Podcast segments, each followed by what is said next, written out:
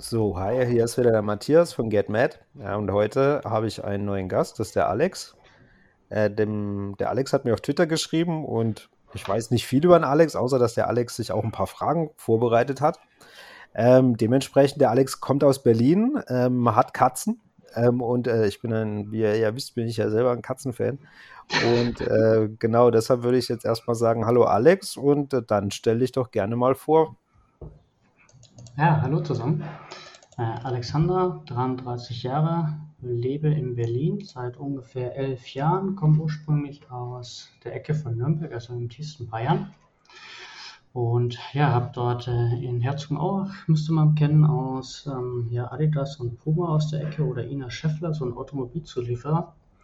Da habe ich damals meine Ausbildung gemacht, dann ja, Abitur über einen zweiten Bildungsweg, dann zum Studium nach Berlin gezogen vor elf Jahren und habe den Wirtschaftsingenieur studiert und äh, war während des Studiums immer wieder ähm, ja, als Werkstudent tätig, habe einen Auslandseinsatz in USA gehabt oder ein Auslandspraktikum eigentlich eher.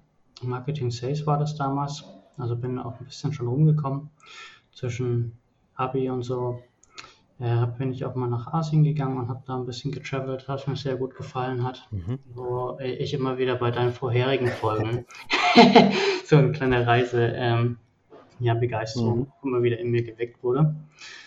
Und ja, nebenbei mache ich halt viel so im E-Sports-Bereich. Also ich leite eine E-Sports-Organisation mit. Also Organisation ist ein bisschen hochgegriffen, Verein eher.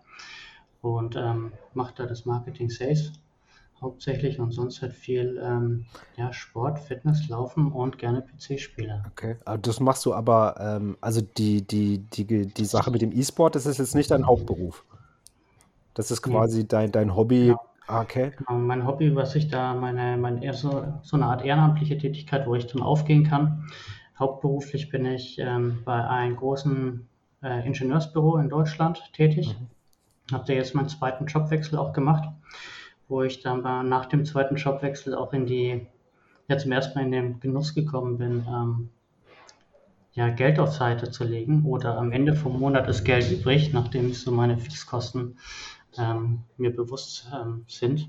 Und ja, da komme ich ja auch immer wieder auf den Punkt finanzielle Freiheit und dann zu überlegen, wo ich was ausgebe oder okay. worin ich was ausgebe und ob das jetzt unbedingt notwendig ist zum Beispiel der letzte Umzug, wenn er mir mehr Lebensqualität bietet für gefühlt 100 Euro mehr äh, Mietkosten, dann nehme ich das gerne in Kauf, mhm. aber so unnötige Sachen sehe ich da nicht ein. Okay. Ähm, jetzt aber nochmal zurückzukommen zum E-Sport, weil ich bin äh, also ich, ich, zocke nicht mehr so viel, wie ich gerne würde. Ich habe früher sehr viel gern, ich habe früher sehr gern gezockt und viel gezockt. Ja. Auch jetzt nicht keine klassischen E-Sport-Titel, sondern mehr so Sachen wie äh, Civilization äh, oder also ich bin war eins meiner Lieblingsspieler heute noch ist Half-Life 2. Ähm, genau. Ähm, welche welche Spiele spielt ihr oder ja Erzähl, ja, erzähl. Können, können, wir, können wir mal aufsplittern, also äh, aussplitten. Einmal, was ich gemacht habe und einmal, was der Verein mhm. macht. Also der Verein ist ähm, europaweit schon recht bekannt mit über 130 Mitgliedern. Wahrscheinlich sind wir jetzt schon über 150 Mitglieder. Und das Schöne ist, äh, wir kommen eigentlich klassisch von diesem Ballerspiel-Image, also mhm. alles, was Counter-Strike, äh, CSGO betrifft. Also früher kanntest du es wahrscheinlich unter CS 1.6, ja, klar, alles klar. auf Half-Life kommt.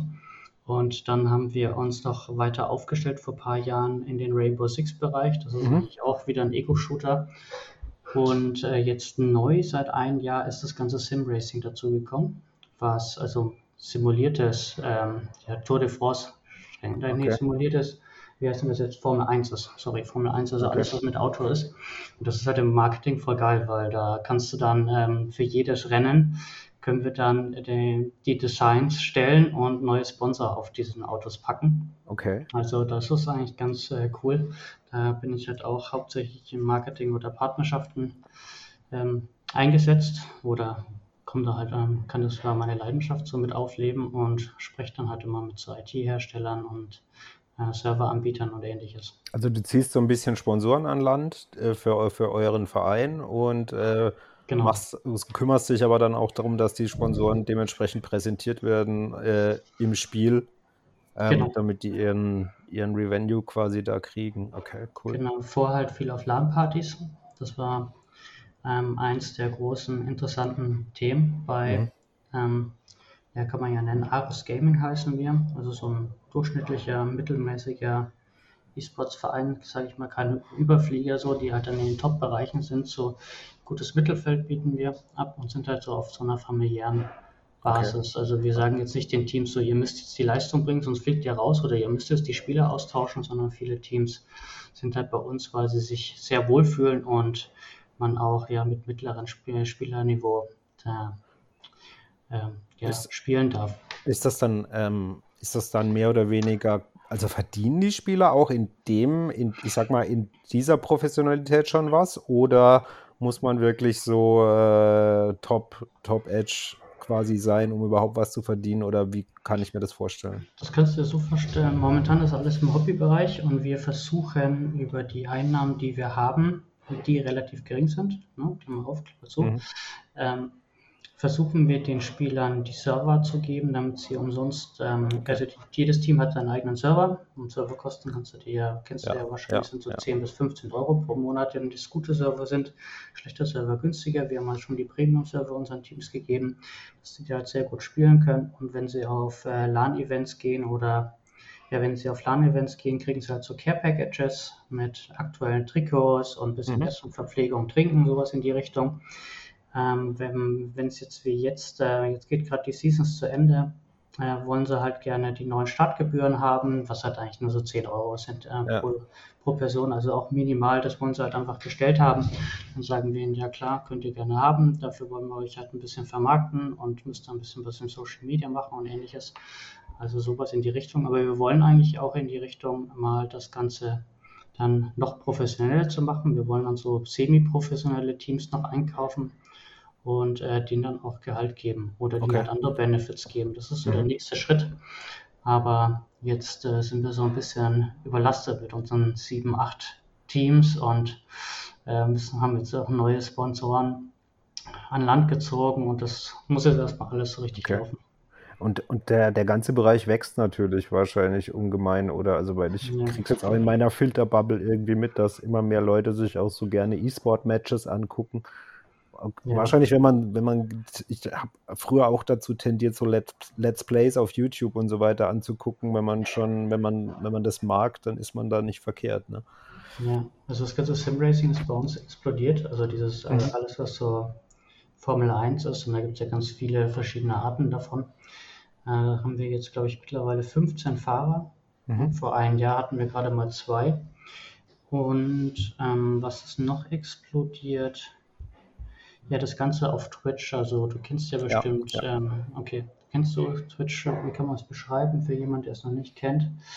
Na, man kann äh, Computerspielern live beim Spielen zuschauen und hat Lessons Learned Effekte, weil man im besten Fall professionellen Spielern oder Entertainern zuschaut. Genau, also es hat, es hat so beide Aspekte. Du kannst lernen, das Spiel besser zu beherrschen, aber du kannst dich auch natürlich hervorragend unterhalten lassen und kriegst also kannst kommentieren, Fragen stellen teilweise ähm, und dementsprechend, also da gibt es schon, ähm, wenn manche Twitch-Streamer quasi ankündigen, sie gehen um die und die Uhrzeit live, dann haben die schon diverse tausend Leute im Kanal hängen, die, die dann eben zugucken und schauen, wie die spielen und was die tun. Der genau. bekannteste ja. in Deutschland, ich weiß nicht, ob der Twitch streamt, aber ist wohl, den einige kennen, dürfte Gronk sein wahrscheinlich, der mit Minecraft Let's Plays äh, bekannt wurde ähm, wo man dem einfach beim Minecraft-Spielen zugucken konnte, beim Scheitern und bei dem Erfolg sein und bei seinen lustigen Kommentaren, die er halt dazu abgelassen hat. Ne? Ja, ja. Genau, das finde ich auch mal ganz gut. Und da haben wir jetzt echt auch schon 24 Leute, die äh, aktiv auf Twitch streamen. Ne? Einige sind halt so ein paar hundert Be Zuschauerbereich, mhm. also noch relativ klein, aber es wächst immer mehr und vor einem Jahr hatten wir drei, vier. Also da ist eine große Nachfrage. Und da hat uns Corona eigentlich ganz gut in die Karten gespielt. Ne? Seht ihr das dann auch auf den Zugriffszahlen quasi in den Streams, dass die, also die auch massiv wachsen, dann quasi, dass immer mehr genau. Leute zuschauen? Okay. Genau, die haben halt angefangen so mit fünf bis zehn und davon waren eigentlich alle so gerade aktiv im Verein. Ja. Und jetzt sind halt dann 50 oder 100 Leute und im Verein sind so vielleicht 10, 15 Leute auf dem Stream und schauen da dazu. Ja, krass. Also es Aber die machen das halt dann auch regelmäßig, ne, mit zwei, drei, vier mhm. Mal die Woche. Also ist schon ein richtiger Fulltime-Job dann fast. Okay. Ja, und aber die machen das eigentlich ganz gut, zumindest die meisten. ja, Gott, daran liegt es halt, ne, manchmal. Und, und welche Spiele hast du persönlich gern gespielt oder spielst du heute noch gern? Also ich habe angefangen ähm, sehr früh mit Counter-Strike 1.6. Mhm. Das ist ähm, das ganz alte Counter-Strike. Ich habe damals auch im Team gespielt, DSL Top 100, was äh, für die damaligen Verhältnisse sehr gut war. Mhm. Habe dann aber mein also ja, ESL meine, ist die Electronic Sports League oder? Genau, die Electronic Sports League in, naja, Deutschland kann man sagen. Mhm. Gegründet, glaube ich. Naja, ich glaube, das geht zu weit. Auf jeden Fall ist sie in Deutschland gegründet, in der Nähe von Köln und hat so die ersten.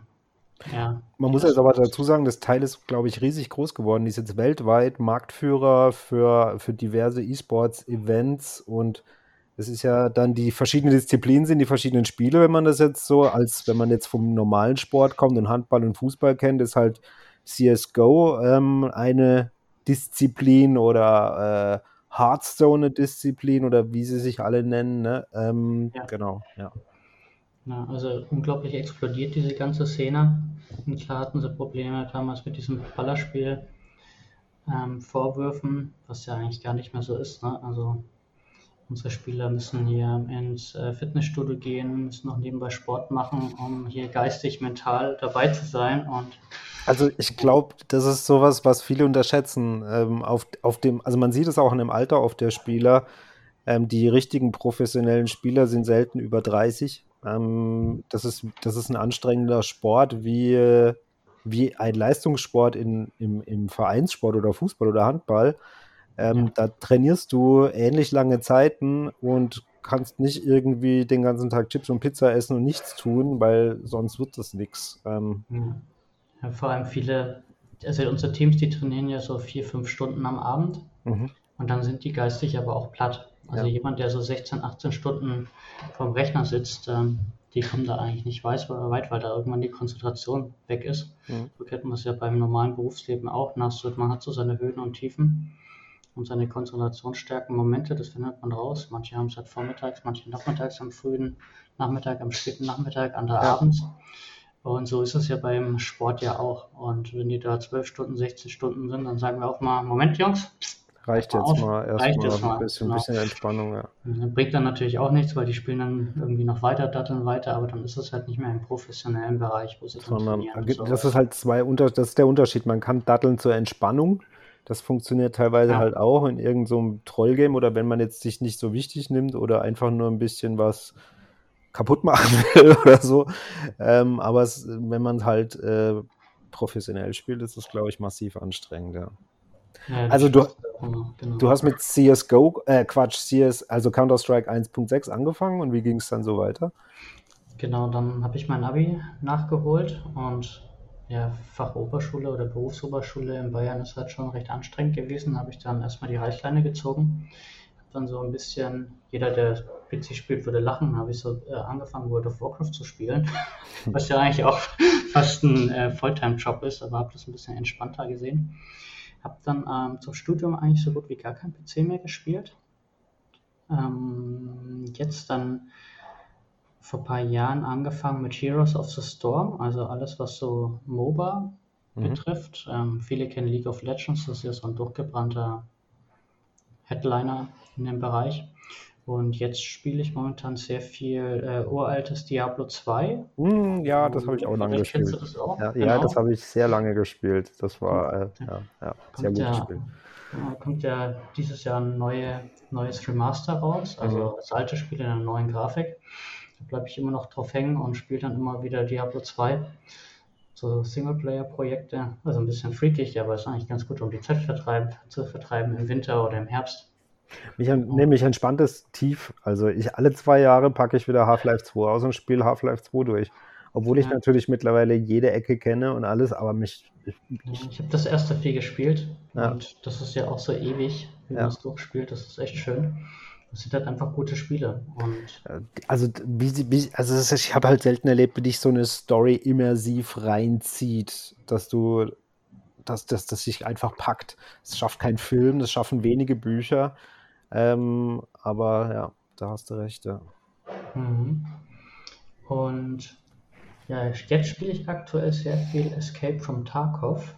Das ist, wirst du wahrscheinlich nicht kennen. Nee, sagt mir oh, nichts. Sagt mir nichts. Kannst du dir mal angucken. Das ist ein sehr realistischer Ego-Shooter, wo die, also um das bildlich darzustellen, die Entwickler, wenn sie irgendwas Neues in den Spiel implementieren, wie Waffen, stellen sie sich auf den Schießstand und probieren die Waffen aus und haben dann auch solche Anzüge an, wie es mit dem Rückstoß ist. Also versuchen das Spiel sehr realistisch zu ähm, nachzubauen. Mhm. Und das ist eigentlich im Spielemarkt überhaupt noch nicht äh, gewesen. Wenn man sich Half-Life anschaut, wenn man da irgendwelche Hitpoints verliert, dann ähm, verliert man sie, aber hat keine Einschränkung wie ein gebrochenes Bein oder ja. man hat Blutungseffekte und ähnliches. Und das ist eigentlich ganz interessant. Und ja, wird immer größer auch das Spiel. Okay. Mhm. Ja, und nebenbei halt viel Sport. So. Was, was treibst du für Sport? Jetzt aktuell wieder mehr Seilspringen. Das fixt mich so an. Vorher bin ich sehr viel gelaufen, habe jetzt seit letztes Jahr so eine Knieverletzung, deswegen mehr Fahrradfahren und Seilspringen. Seilspringen geht aus irgendeinem unerklärlichen Grund. Okay. aber Radfahren auch. So, aber nur im Fitnessstudio. Also so wie ich es jetzt mhm. bei dir gehört habe, ähm, mit mehreren Fahrrädern und viel draußen. Da muss ich mir noch die Zeit nehmen dafür. Das ist in meinem Kopf, aber bis ich dann von Berlin rauskomme, gut, ja. müsste ich dann mit der Bahn irgendwie rausfahren. Habe ich schon ein paar Mal gemacht, so eine halbe Stunde, dreiviertel Stunde. Und dann rumfahren, aber man kann auch einfach rausfahren mit dem Fahrrad, ja. Könnte man, könnte man, ja. Nee, bei, bei, mir ist es ja so, ich falle ja direkt in den Wald. Also ich, ich wohne ja direkt am Waldrand ähm, und äh, ich fahre ja die nächste Straße biege ich rechts ab und stehe im Wald und deshalb bietet sich das bei mir halt immer sehr an. Aber ich kann natürlich stimmt. verstehen, wenn man in der Innenstadt wohnt, dass es da ja nicht so ganz einfach ist. Also ich bin auch schon in Städten gefahren und äh, manchmal hat man Lust drauf, aber eher nicht, weil es dann, man muss halt sehr viel aufpassen ähm, auf den ganzen Verkehr und alles und das ist nicht zu jeder Tages- und Nachtzeit äh, ideal, würde ich mal behaupten. Ja, ja, da hast du recht, aber man muss es einfach probieren und tun und darf keine Ausreden finden. So habe ich es jetzt gelernt. Von daher. Das ist der, der innere Schweinehund, ja, das ist so. Ich, den hatte ich nie. Also ich musste den nie bekämpfen bei Sport. Witziger. Also ich doch früher schon, aber seit ich seit 20 Jahren nicht mehr. Ich habe einfach mhm. Bock drauf und also ich brauche es halt so wie, wie eine Entspannung, wie manche vielleicht Fernseh gucken oder zocken oder sonst irgendwas nach der Arbeit ist es für mich so halt, ich komme dadurch runter und bin dann abends viel entspannter, wenn ich halt heimkomme ja, und, und kann besser durchatmen. Ne? Das ist ja auch eigentlich das äh, Stress.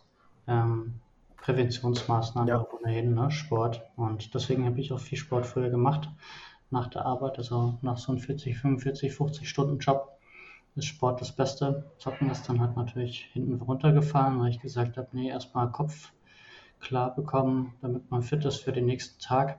Das können die jungen Leute machen, die dann mhm. auch professionell sind. Mit Anfang oder Ende 20, dann hört es dann ja auf mit der Reaktionszeit. Man kann das zwar dann üben und testen, aber für jeden, der halt Vollzeit berufstätig ist und da seine Konzentration verballert. Für den ist es dann ist nicht mit, also er kann halt nicht mehr mithalten, ne? Das, ja. ja das ja. ist richtig. Aber nach, von Franken nach Berlin hat sich dann ein wegen dem Job und dem Studium verschlagen, oder? Genau. Okay. Hauptsächlich wegen dem Studium war halt der Studienplatz hier, hat noch, glaube, ich hätte auch nach München ziehen können, aber ich habe mir dann jede Stadt angeguckt und Berlin hat dann damals schon, war deutlich günstiger und hat mhm. eine schöne Lebensqualität geboten, ne? vielfältig essen gehen, noch andere Sachen sehen, dann das ganze Feierleben in Berlin ist ja dann doch anders ausgeprägt für Menschen Anfang 20 wie wahrscheinlich in München. Das ist dann natürlich. Es kommt, glaube ich, immer, immer drauf an, wie man, ne? wie, man, wie man drauf ist, wie man drauf ist.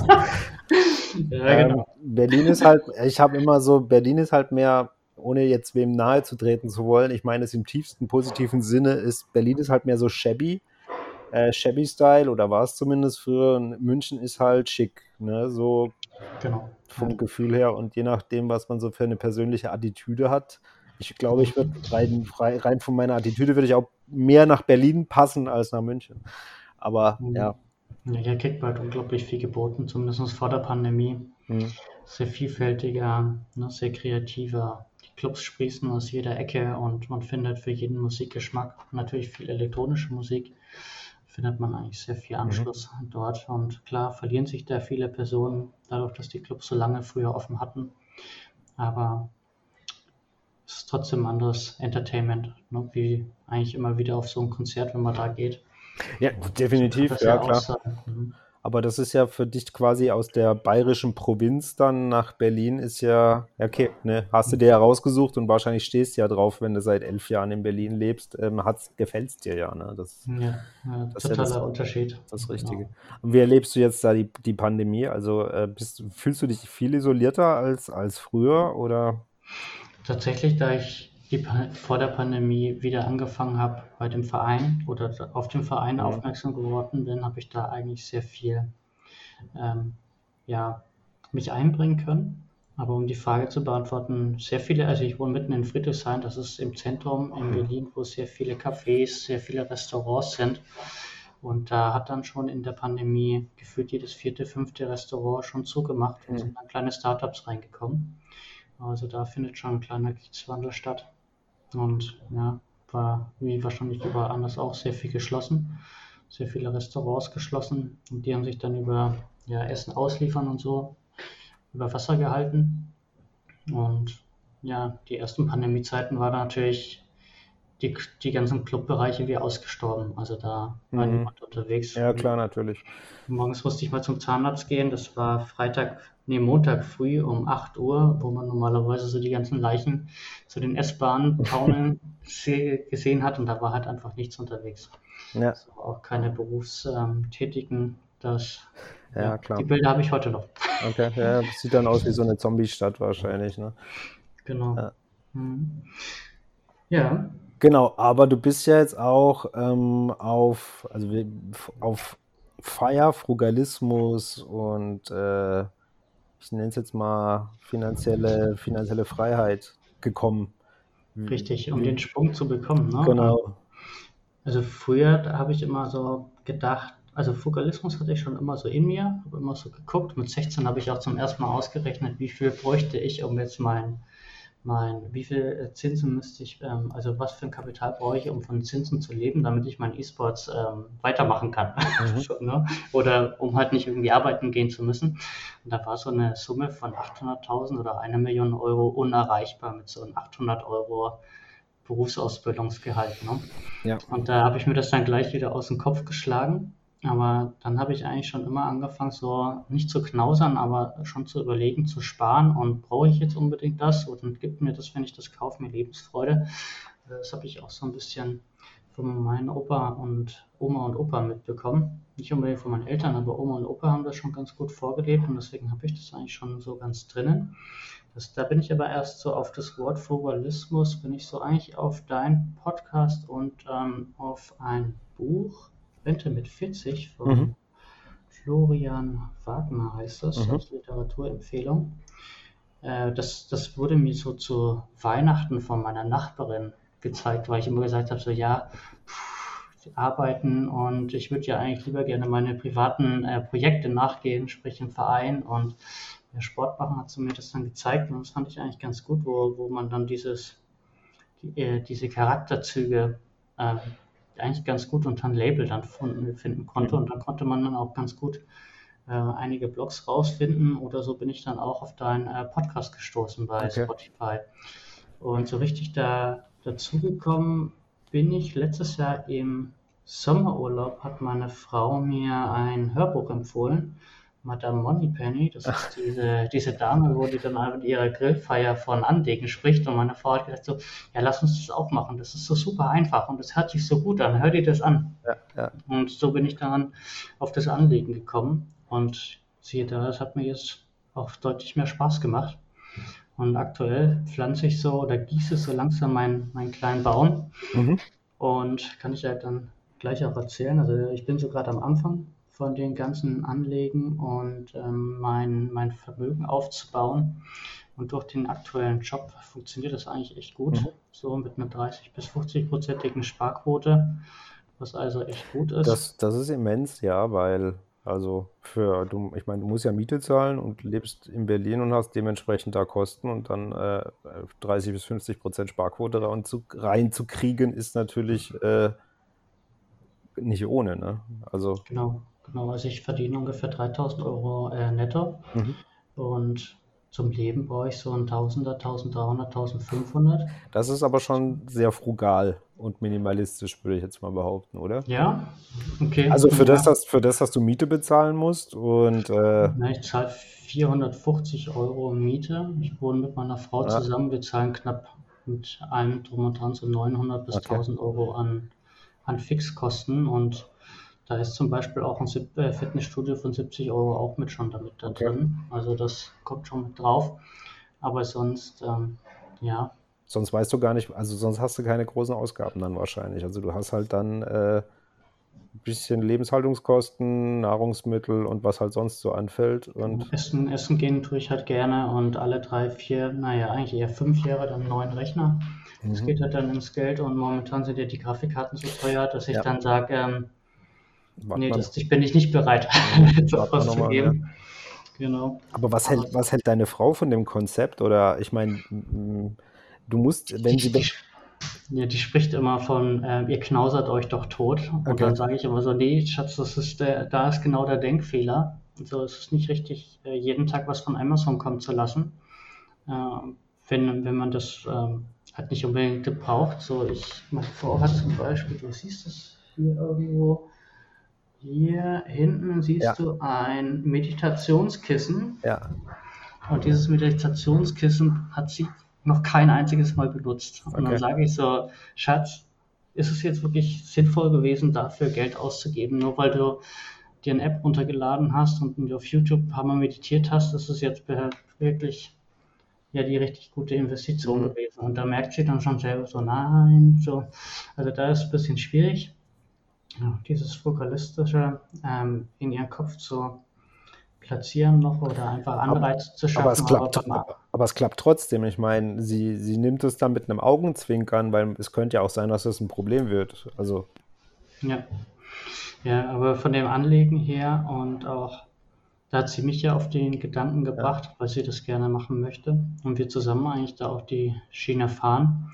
Okay. Nur ich möchte ja eigentlich gerne irgendwann von den ja, Ersparnissen dann leben. Mhm. Und sie sagt, naja, was ich jetzt genau damit mache, ob ich das für die Rente aufhebe, ist ja eigentlich das Gleiche. Nur die, sie möchte halt einfach mit 60 oder 70 äh, Rente machen. Sie ist Jurist und liebt halt ihren Beruf und ja. wird den niemals aufgeben, weil sie da voll aufgeht und ihr ganzer Freundeskreis dort im, ja, in der Juristenbubble mhm. tagtäglich abhängt und ja, am Wochenende auch. Von daher das, ist das, also ist ja in Ordnung. Also, nö, das ist ja, aber ist ja eine schöne, also sie kann es ja für sich selbst entscheiden. Wer weiß, was weiß, oder was wissen wir, was sie in 20 oder 30 Jahren möchte. Äh, ja. Vielleicht reicht ja auch die Juristerei dann und dann hat sie aber vorgesorgt, gegebenenfalls, um eben die Freiheit zu haben, Exakt. das so zu tun, was auch. sie möchte. Ähm, das ist ja auch, also das ist ja das Schwierige, was sich halt viele nicht vorstellen können. Für dich ist vielleicht 800.000 Euro oder eine Million ist so eine Summe, wo du denkst, die brauche ich, um eben das zu machen, auf was ich wirklich Bock habe, sozusagen. Aber du hast ja schon viel früher quasi dann die Möglichkeit, das zu tun, auf dem Weg dahin. Also, weil. Exakt. Ja. Also wir sind, haben angefangen dann mit den klassischen ETF-Sparen ne, auf MSCI World mhm. und ähm, Cyber Security haben wir uns rausgepickt und haben dann da angefangen, letztes Jahr im Herbst zu sparen und sind halt jetzt so ungefähr bei 20.000. Plus halt ein bisschen Einzelaktien. Ich habe jetzt mal kurz vorher geguckt, ungefähr 6.000 Einzelaktien. Da sind sogar ein paar Dividendenunternehmen dabei. Und ungefähr, also ich habe 2000 in Krypto. Dieses Jahr hat alles angefangen. Ist natürlich jetzt alles nicht Krypto nicht gut gelaufen, aber wer weiß, wie das halt in zehn Jahren ausschaut. Und das Schöne ist ja bei so einer Sparquote, das ist ja alles Geld, was ich auf Seite schaffe was mir ja, ja nicht wehtut, wenn ich es nicht mehr habe. Also ich habe ja zwar meine Fixkosten und ein bisschen mein, mein Leben, was ich so ausgebe und ähm, auf Seite lege. Ich habe da halt so ein bisschen Konsum, so nenne ich das mhm. Ausgaben. Mhm. Aber der Rest, das tut mir ja nicht weh und deswegen spare ich das immer so ein bisschen auf Seite und habe da unglaublich mehr Spaß dran. Und mittlerweile merke ich, eigentlich müsste ich noch mehr wegsparen, um alles so auszuprobieren, was dann auch äh, schwierig wird, aber da muss ich mich einfach ein bisschen gedulden. Ja, wobei das ist ein witziger Effekt, weil du hattest ja auch, äh, wo du mir geschrieben hattest, hattest du auch gefragt, Dividend-Strategie versus ETF-Strategie. Genau, das ich, ist eigentlich auch der Punkt heute, sorry. Hm? Ja, nee, weil das ist ein ganz interessanter Aspekt. Ähm, den, ich, ich kann es nicht so genau fassen, aber was bei mir, was, was ich bei mir, was, oder was mir auffällt, ist, wenn ich einen monatlichen Sparplan hätte, der jetzt äh, Summe X wäre, sagen wir mal 1000 Euro oder 500 Euro. Mhm. Und ich hätte jetzt im Monatende mehr zur Verfügung, vielleicht, warum auch immer. Ähm, oder vielleicht, weil ich jetzt mehr verdiene und die Sparpläne vielleicht nicht angepasst habe, weil ich das, den Gedanken habe, es passt, es reicht. Oder weil ich zu Geld gekommen bin, was auch immer. Wenn ich reine Sparpläne machen würde, wüsste ich nicht, ob ich dann zusätzlich dieses Geld da reinbuttern würde. Was mir aber immer wieder auffällt bei meiner Dividendenstrategie, die nicht der heilige Gral ist, auf keinen Fall, ähm, dass ich echt jeden verfügbaren Groschen in, in Aktiendividenden, also in Aktien stecke, wo ich Dividenden kassieren kann, weil ich immer diese Dividendenzahlungen wachsen sehen möchte. Mhm. Also ich habe subjektiv aus meiner Sicht den Verdacht, dass ich viel mehr investiert habe durch diese Strategie als vielleicht mit einer reinen Sparplan-ETF-Strategie. Ich glaube, das kommt aber auf die Person, auf die Charakter drauf an. Meine Frau zum Beispiel sagt ja, ich packe jetzt 500 Euro äh, Sparplan in, ähm, in MSCI World. Du machst auch 500, das reicht doch. Und ich sage, naja, mich interessiert das Ganze und das Ganze anlegen würde ich gerne noch weiter ähm, verfolgen und ist jetzt die ETF-Anlagestrategie das Richtige? Und wenn ich jetzt bei den ganzen Fokalisten Blogs unterwegs bin, sehe ich, äh, dass die dann irgendwie alle nicht ETFs machen, sondern viel von Dividendenunternehmen und Dividenden leben. Da stelle ich mir so die Frage, passen diese zwei Level, wie passt das zusammen? wo ist dann der Sprung oder wo schichten die um? Oder gibt es einfach ETFs noch nicht so lange? Und also ETFs gibt es schon eigentlich extrem lange. ETFs sind eigentlich daher gekommen, dass ähm, große institutionelle Anleger, wie zum Beispiel eine Allianz, ein Produkt gebraucht hat, ähm, wo sie große Summen günstig anlegen können. Also die Allianz kassiert ja im Jahr Milliarden an, an Einlagen von Leuten, die eine Lebensversicherung oder sonst irgendwas abschließen und das Geld müssen die ja auch irgendwie investieren. Und aus diesem Gesichtspunkt hat die Allianz es quasi dann, ich weiß nicht, ob die selber ETFs haben, aber die trat dann an die Finanzindustrie ran und hat gesagt, schnürt uns doch mal so ein Produkt, wo der komplette Index abgebildet ist, sodass wir nicht Einzelaktien kaufen müssen. Okay. Und so sind eigentlich äh, diese, diese ETFs entstanden, soweit ich weiß. Ähm, und dadurch, dass, dass, dass, dass die eine Wertpapierkennnummer gekriegt haben und eben täglich handelbar waren, weil das war wahrscheinlich auch ein gefordertes Merkmal, war es dann eben mit, der, mit zunehmender Zeit möglich, dass die auch von Privatpersonen gekauft werden konnten, beziehungsweise ganz normal gehandelt werden konnten. Also mhm. das ist der Hintergrund zu einem ETF. Ähm, der ETF macht ja, okay, es gibt besondere ETFs, aber er macht ja auch nichts Besonderes. Also er bildet ja einfach nur einen Index ab und gewichtet eben die verschiedenen Aktien da drin nach ihrer Marktkapitalisierung beziehungsweise nach dem Indexgewicht. Und dadurch, dass er das macht, will er halt, will der Anbieter, wie zum Beispiel BlackRock oder die Deutsche Bank oder wie die alle heißen, will eine Fee dafür, also eine Gebühr. Und die kann zwischen 0,1, 0,4 Prozent pro Jahr sein. Das ist quasi das Funktionsprinzip eines ETFs.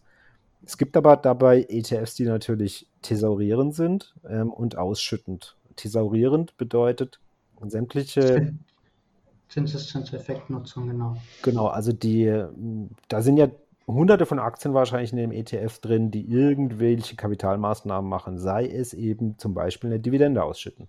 Und die, der ETF kassiert ja auch die Dividende.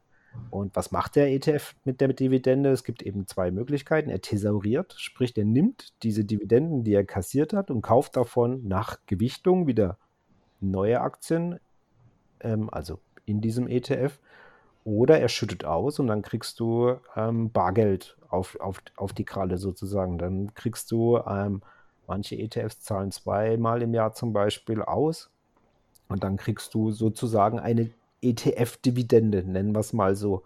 die du allerdings äh, wie, ab diesen 801 Euro ähm, steuerfrei, beziehungsweise in deinem Fall, wobei, wenn ihr beide das gemeinsam macht, sind 1600 Euro ähm, steuerfrei kriegst, aber darüber natürlich mit diesen 25 Prozent behaftet sind. Deshalb mhm. kommst du rein theoretisch, nee, rein, nicht theoretisch, rein praktisch natürlich schneller ans Ziel, wenn du einen thesaurierenden Fonds hast, einen thesaurierenden ETF, weil die, die thesaurierende Summe wird natürlich nicht versteuert. Also die geht 100% wieder in neue Käufe, während im schlimmsten Fall du jetzt nach aktueller Steuergesetzgebung 26% bei einem Ausschüttenden bezahlen müsstest und die wären weg. Ja.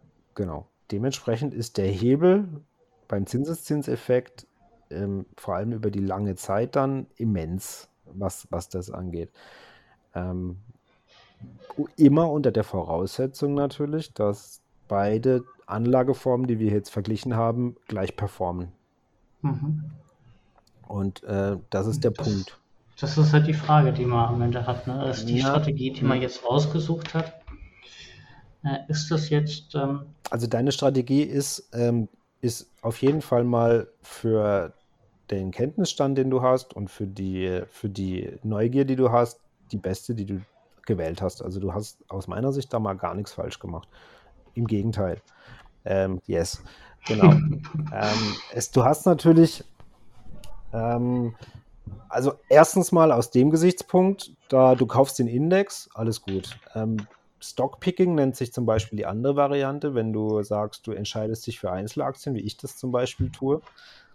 Ähm, und 99% der Stockpicker oder 98% der Stockpicker verlieren gegen einen Vergleichsindex. Also wenn ich mich jetzt, wenn ich meine Performance gegen die eines MSCI World nebenhalte, bin ich immer leicht schlechter. Also ich bin offensichtlich kein guter Stockpicker und kein, da draußen die Menschheit sind keine guten Stockpicker, bis auf ein paar ganz wenige Ausnahmen. Das heißt, mit einer Einzelaktienstrategie im Sinne von, du stellst dich breit auf und versuchst so deinen eigenen Mini-ETF sozusagen zu bauen, machst du es nicht besser. Dementsprechend ist eine Einzelaktienstrategie, außer du hast weitere Pläne, nicht die richtige für viele Menschen. Was du natürlich zum Beispiel bei einer Einzelaktienstrategie machen kannst, ist, dass du Optionen schreiben kannst. Also du kannst, das ist aber jetzt sehr fortgeschritten, da musst du dich wahrscheinlich noch sehr einarbeiten, aber wenn du zum Beispiel 100 Starbucks-Aktien besitzt, ähm, kannst du die sozusagen, ähm, ja, wie soll man das ausdrücken, vermieten, verkaufen, in, in, also du kannst darauf Optionen schreiben, Call- oder Put-Option ähm, und mehrere Optionsstrategien sozusagen fahren und kannst allein durch den Besitz der Aktien und das Schreiben der Option ähm, quasi Gebühren kassieren oder Einnahmen generieren durch Optionsgeschäfte. Okay. Ähm, was natürlich nicht funktioniert, wenn du einen ETF hast. Das tue ich nicht, aber ich kenne sehr viele mit äh, Einzelaktiendepots, die das tun. Mhm. Ähm, und da kommen teilweise ordentlich, ordentlichste Optionsprämien zusammen, das heißt vierstellig. Ähm, sie fallen aber ab und zu mal auch auf die Schnauze und dann ist, äh, sind da halt mal ein paar tausend Euro weg. Aber diese Strategie ist nichts für äh, Anfänger. Selbst für Fortgeschrittene sollten sich da vorsichtig rantasten und erstmal sich eine gute Strategie überlegen, weil es ist aktives Handeln und du brauchst Zeit dafür und du musst wissen, was mhm. du tust und brauchst einen Plan. Ja, ja. Genau. Dementsprechend aber würde ich bei dir zum Beispiel jetzt vorschlagen, ähm, rein, wenn du Interesse an Einzelaktien und an Einzelwerten hast, ähm, heißt das, würde ich grundsätzlich bei dem ETF-Sparplan, den du hast, bleiben, aber ich würde sozusagen, wenn ich äh, Interesse an Einzelaktien hätte, das einfach mal ausprobieren. Also es mhm. spricht nichts dagegen, dass du dir, du bist jetzt überzeugt, dass äh, Project CD Red sozusagen ähm, das neue Game von denen der größte heiße Scheiß wird, den es ever gibt. Ähm, und sie es nicht so verbacken wie, wie Cyberpunk, dann, ähm, kannst, dann könntest du dir diese Aktien kaufen. Allerdings ist das halt, also bei beim Aktienkauf musst du dir auch immer überlegen, was ist deine Strategie dahinter. Also möchtest du auf Kursgewinne setzen, zum Beispiel Das heißt, du möchtest, du gehst davon aus, dass in kurzer Zeit sehr hohe Kursgewinne gemacht werden und dann willst du vielleicht wieder verkaufen. Oder ja. du glaubst, dass die Firma, die ist eine Bank, die wird es immer geben, die zahlen solide Dividenden, aber ich erwarte da keine großen Kurszuwächse, keine großen Marktzuwächse. Wie ein Klassiker wäre wahrscheinlich, wer erwartet, dass Coca-Cola noch wächst? Wo sollen die überhaupt noch hinwachsen? Die bräuchten also neue Planeten. Ähm, genau. Ähm, und dann wäre Coca-Cola sozusagen eine, eine, Verwahrungsaktie. Da würdest du Geld halt unterbringen, das, das ähm, nicht einer großen Inflation ausgesetzt wäre und du würdest halt noch schön Dividenden kassieren. Und mhm. im Falle von Coca-Cola, und das ist eigentlich das Schöne ähm, bei vielen Dividenden, und wenn man darauf achtet, steigen die Dividenden halt jedes Jahr. genau, du redest jetzt von dieser Aristokratenstrategie wahrscheinlich, oder? Ja, nicht, nicht zwangsläufig. Also Dividendenaristokraten sind ja Firmen, die ununterbrochen seit, ich glaube, 40 oder 50 Jahren die Dividenden nicht gesenkt haben. Mhm. Ähm, also sprich, ein, ein so quasi eine, eine hervorragende ja, Verwaltung oder des Vermögens oder ein gutes Businessmodell eben äh, vorweisen können. Es gibt aber dann immer wieder Ausfälle, die eben auch nach 50 Jahren, wenn ihr Geschäftsmodell nicht mehr funktioniert oder sie es nicht geschafft haben, sich zu, zu ändern, ähm, auf die Nase fallen. Äh, Pitney Bowes ist da so eine Firma, hatte ich glaube ich mal erwähnt. Pitney Bowes war oder ist der größte Hersteller für Frankiermaschinen. Ähm, aber mhm. wer, wer, verschickt heute noch groß so viel Post, dass er Frankiermaschinen bräuchte? Ne? Mhm. Ähm, dementsprechend musst du bei einem ETF, da kannst du fire and forget sozusagen. Ne? Du kannst dich mehr oder weniger schlafen legen, weil der ETF balanciert sich ja dann wieder selbst aus. Wenn, wenn Firmen größer werden, andere kleiner und so weiter, müssen die ja sich genau, umschichten. Raus, ja, genau. genau. genau. Aber das ist halt bei Einzelaktien nicht der Fall. Bei Einzelaktien hast du eigentlich einen viel, viel höheren Aufwand, dich nachher damit zu beschäftigen und du musst dich damit beschäftigen, weil selbst eine Coca-Cola-Aktie könnte halt im schlimmsten Falle irgendwas passieren, was du jetzt nicht antizipierst und dann geht es den Bach runter. Ja, ähm, genau. Also jeden Investment Case dann richtig betrachten und auch genau. langfristig verfolgen. Also zumindest ja. ich mache das so, dass ich ich bin da stinkfaul, was das angeht. Ich mache es aber zweimal im Jahr trotzdem. Ähm, wo ich dann grundsätzlich mal gucke, ob mein Investment Case noch passt oder noch stimmt. Ähm, genau. Das ist, was ich aber schon sehr schwierig finde, weil man dann diese Homepages von den jeweiligen Unternehmen scannt und die finanziellen Kennzahlen scannt, da muss man sich ja dann schon richtig auskennen und ähm, die Verkaufer, die Unternehmen verkaufen das halt alles natürlich äh, immer gut oder probiert es immer gut zu verkaufen.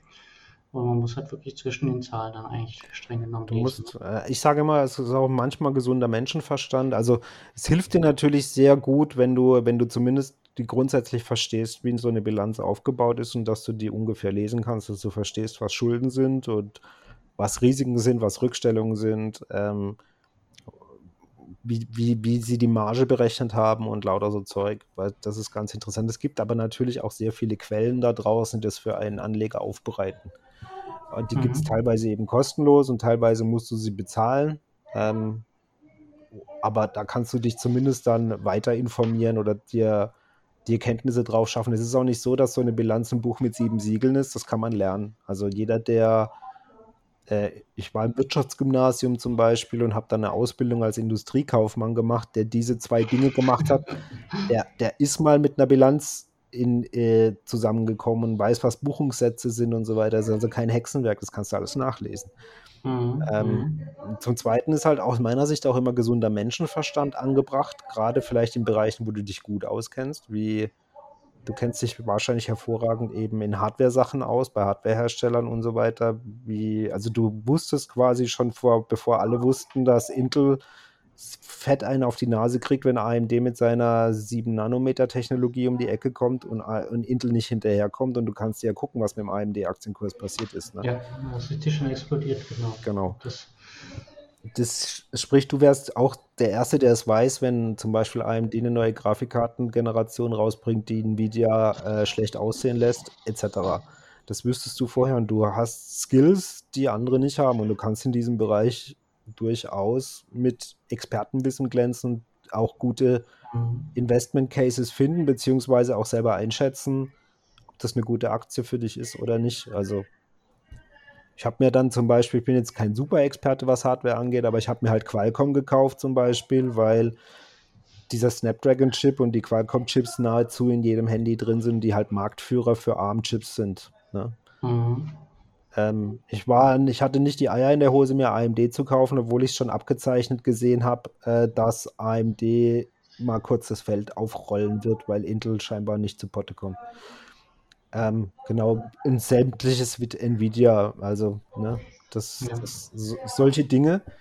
Ähm, ebenso, was ich immer sage, eine gesunde Beobachtungsgabe ist nicht schlecht. Also, wenn du siehst, was die Leute in den Supermärkten kaufen, was du selber vielleicht gerne kaufst oder äh, vor, vor zehn Jahren kam Ben Jerry's auf den deutschen Markt, also diese Eiscremesorte. Und das war für mich damals so ein Augenöffner. Was, so geil kann Eis schmecken sozusagen?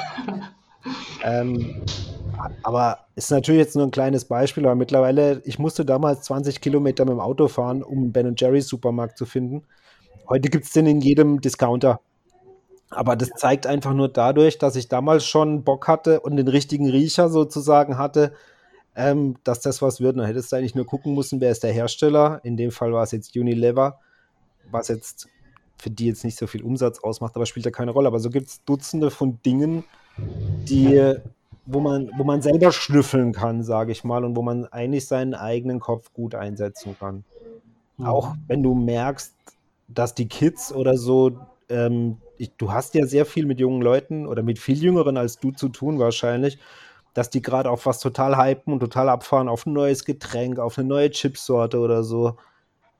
Ist halt sowas, das kannst du beobachten. Und wenn du dann merkst, nee, Coca-Cola trinken die schon seit 20 Jahren nicht mehr, sondern die sind jetzt bei Monster Energy gelandet sozusagen, dann ist das halt auch wieder so ein veritabler Investment Case. Ja. Genau. Mhm. Und, äh, wenn du so mit offenen Augen durch die Welt gehst oder auch siehst, wenn Businessmodelle nicht mehr funktionieren, also Karstadt ist so ein Beispiel. Kein Mensch geht heute mehr. Also meine Mutter geht noch in Karstadt, aber wann war ich das letzte Mal in einem Karstadt sozusagen? Ne? Mhm. Ähm, dass, dass du dann halt schon verstehst und genau, und jetzt kommen wir zurück quasi, wenn du sowas, so eine, also ein schönes Beispiel, wie, wie ich als kleiner, äh, ich wusste damals zwar schon ein bisschen mehr, aber ich war damals in Großbritannien und war in London in einem Supermarkt, der nannte sich Whole Foods. Mhm. Ähm, das war für mich eine neue Erkenntnis. So geil kann ein Supermarkt sein. Der sah aus wie so ein mittelalterlicher Marktplatz mit überall Auslagen, furchtbar leckeren Sachen. Alles konnte ich mir reinpacken und an die Kasse gehen und bezahlen. Und ich habe gedacht, so, kann, so geil kann ein Supermarkt aussehen. geil. Und habe dann äh, bin heimgefahren, habe die Aktien gekauft, die wurden dann von Amazon geschluckt, muss man dazu sagen, die Firma. Ich bin mit einem ordentlichen Gewinn da raus, aber Amazon hat sich den Laden einverleibt. Aber so mache ich es eigentlich oft oder zumindest versuche ich es oft so zu machen, wenn mich irgendwas begeistert oder ich das Gefühl habe, das ist ein geiler Trend oder das ist mehr vielleicht als ein Trend, sondern das könnte was verändern. Mhm. Dann kannst du dir mal ein paar Aktien ins Depot legen. Guckst halt mal, was passiert. Wenn es dir nicht weh tut, tut es dir nicht weh. Ja. Ähm, und das habe ich vielen Leuten, die halt mich dann fragen, über diese ETF-Strategie rauszugehen und sie wollen noch neue Dinge ausprobieren und da mal ausprobieren, dann sage ich dann immer, ja, dann schnapp dir doch mal 1000 Euro, geh mal in Peer-to-Peer-Kredite, mach mal bei Mintos oder Via Investen ein Konto auf und schau mal, wie das funktioniert. Kauf dir die Aktie. Meine, ja, habe ich, ja. Auch letztens gemacht, spaßeshalber. Ähm, da haben wir ja hin und her geschrieben und dann kam ich so richtig wieder auf die Idee, so, naja, Dividenden, stimmt, das gibt es ja auch noch. Dann habe ich auch spaßeshalber bei Trade Republic ähm, Unilever-Aktien gekauft, weil die kurz vor Dividendenausstoß, Ausschüttung waren. Dann habe ich es dann auch ausprobiert und siehe da, es funktioniert. Also einfach nur ausprobieren und mal die Strategien vergleichen. Genau. Ähm, und das ist halt, wenn du jetzt Unilever über viele Jahre halten wirst, oder vielleicht, dann wirst du es, also ein schönes, was ich mir dann immer mache, ist, wie viel Dividenden haben die, also in meinem Fall jetzt zum Beispiel 2013, 2014, 2015 bezahlt. Und es, mhm. es gibt halt dann einige Dinge da drin, also AppWise zum Beispiel, ein US-amerikanischer äh, Pharmakonzern, der in der Krebsmedizin unterwegs ist, der steigert, mhm. glaube ich, jedes Jahr aktuell um 10 bis 20 Prozent die Dividende. Und dann, okay, dann merkst du halt auf dein Invest, Ursprungsinvest, ähm, was du mittlerweile eigentlich für eine Verzinsung kassierst. Du musst halt aufpassen und quasi nicht den Fehler machen, dass du, äh, wenn du sowas ausprobieren willst und sowas fährst, dir reine Hochdividendentitel ins Depot legst. Das ist so ein Klassiker, den viele machen, also ein Fehler, dass mhm. du eben nur auf die Dividendenrendite guckst. Das ist ja, da habe ich diese, diese CCC-Liste angeguckt. Ja, die ist ja gut. Wenn ich, ja. wenn, ich dann, wenn ich dann so sehe, so, manche sind dann ähm, so Kasse Ölkonzerne oder Tabakhersteller, ja. dann sagt so mein gesunder Menschenverstand, dass die jungen Leute so gut wie gar nicht mehr rauchen oder weniger Alkohol trinken. Und warum dann American Tobacco so krasse Dividenden ausschüttet. Äh, das sagt dann so mein gesunder Menschenverstand zur Beobachtung, dass es da nicht langfristig noch so gut weitergehen kann und dass dann die Aktien dann möglicherweise vielleicht halt dann auch mal fallen, wenn sie ihr Geschäftsmodell nicht umstellen. Also wenn, genau, wenn sie die Umsätze nicht machen. Ähm, das ist ein ja. Risiko und deshalb sind wahrscheinlich auch gerade Tabakwarenhersteller so günstig bepreist im Sinne von, dass sie aktuell sehr hohe Dividendenrenditen zahlen können und dass die Kurse mhm. im Vergleich zu den Gewinnen und Umsätzen, die die machen, sehr gering sind. Dann hast du dir auch schon die richtige Zusatzfrage nämlich in deinem Kopf gestellt, wenn ein Unternehmen dir komisch billig vorkommt oder dass da irgendwas nicht stimmen kann, dann ist dem in der Regel so. Also ja. ist definitiv so. Du, du musst dir eins vorstellen, du bist, du bist nicht, also nee, ich, ich, ich, ich sag's mal von mir. Ähm, mhm. Ich bin nicht der hellste und nicht der cleverste. Und wenn ich denke, am Aktienmarkt eine Chance zu entdecken, die nur ich entdecke oder nur wenige, dann stimmt irgendwas nicht. Weil so clever, so clever bin ich nicht. Und, und so viel Glück habe ich nicht. Und es, es hat sich meistens so bewahrheitet, sagen wir einfach mal so. Weil mhm. wenn eine Aktie einen gewissen Kurs hat und die dir sehr günstig vorkommt oder Dividendenrendite sehr hoch vorkommt, dann stimmt irgendwas nicht. Und das sollte eigentlich, da sollten Alarmglocken angehen. Ähm, ja. Also diese Chancen gibt es eigentlich nicht. Sel oder sehr mhm. selten, genau. Okay, gut, dann habe ich aber das schon richtig auf dem Schirm. Also ich mache ja meinen Sparplan einfach so weiter und jetzt probiere ich halt ein bisschen neue Sachen aus, wie vorher habe ich halt ein paar Einzelaktien genommen, wie Apple und teilweise Tesla, wo ich ja gesagt habe, da ist Zukunftsmusik da. Das mhm. ist ja dann schon mal ganz solide und jetzt bin ich halt noch ein bisschen auf die Dividendenunternehmen gekommen und da bin ich ja auch ein bisschen skeptisch jetzt, ähm, zu selektieren und überlegen, wo ich jetzt habe ich gerade ein bisschen was ausprobiert, aber dann gibt es ja garantiert auch noch ein paar mehr Unternehmen. also es gibt, es gibt sehr viele. Du solltest halt ja. so auf ein paar Eckpunkte, die, auf die ich achte, ist, dass mhm. Ähm, die möglichst auch einen schönen Gewinn für sich behalten. Also sprich, dass die nicht alles ähm, als Dividenden ausschütten, was sie als Gewinn machen. Mhm. Weil ich möchte natürlich, dass das Unternehmen auch irgendwas investieren kann oder in Forschung und Entwicklung gehen kann. Das ist so ein weiterer Punkt. Mhm. Was ich auch mag, ist, wenn Unternehmen grundsätzlich gute Margen haben. Also wenn sie auf ihre Umsätze gute Gewinne fahren und die nicht so kurz vor knapp sind. Also eine fünfprozentige Marge ist vielleicht bei AT&T okay, aber halt bei den meisten Firmen nicht, weil das hat, wenn du eine große Marge hast, hast du viel Spielraum.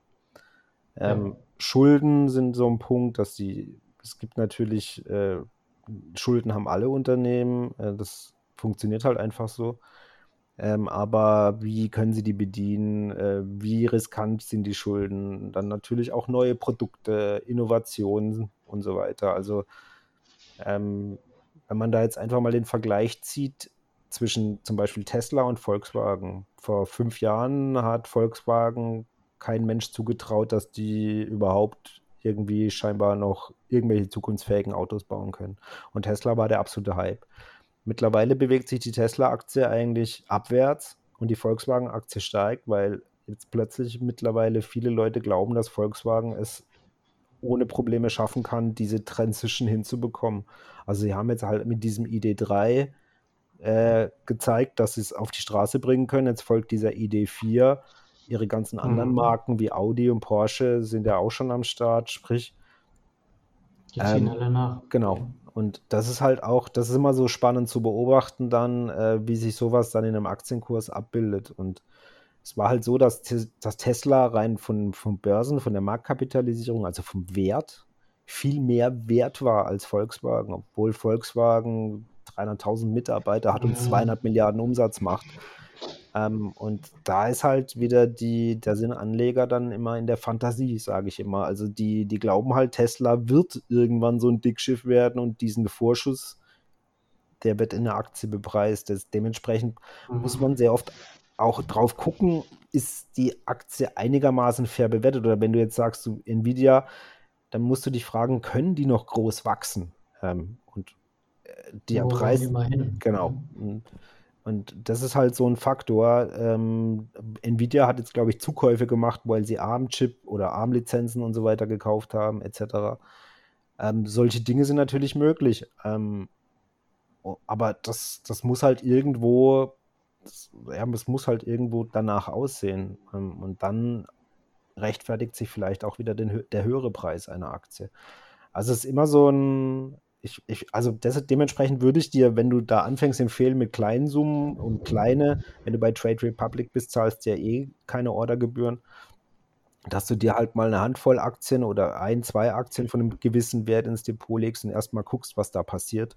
Wie oft kriegst du Dividende? Kriegst du schon Steuerabzüge? Wie sieht dein Posteingang dann aus, wenn so eine Dividende mal da war?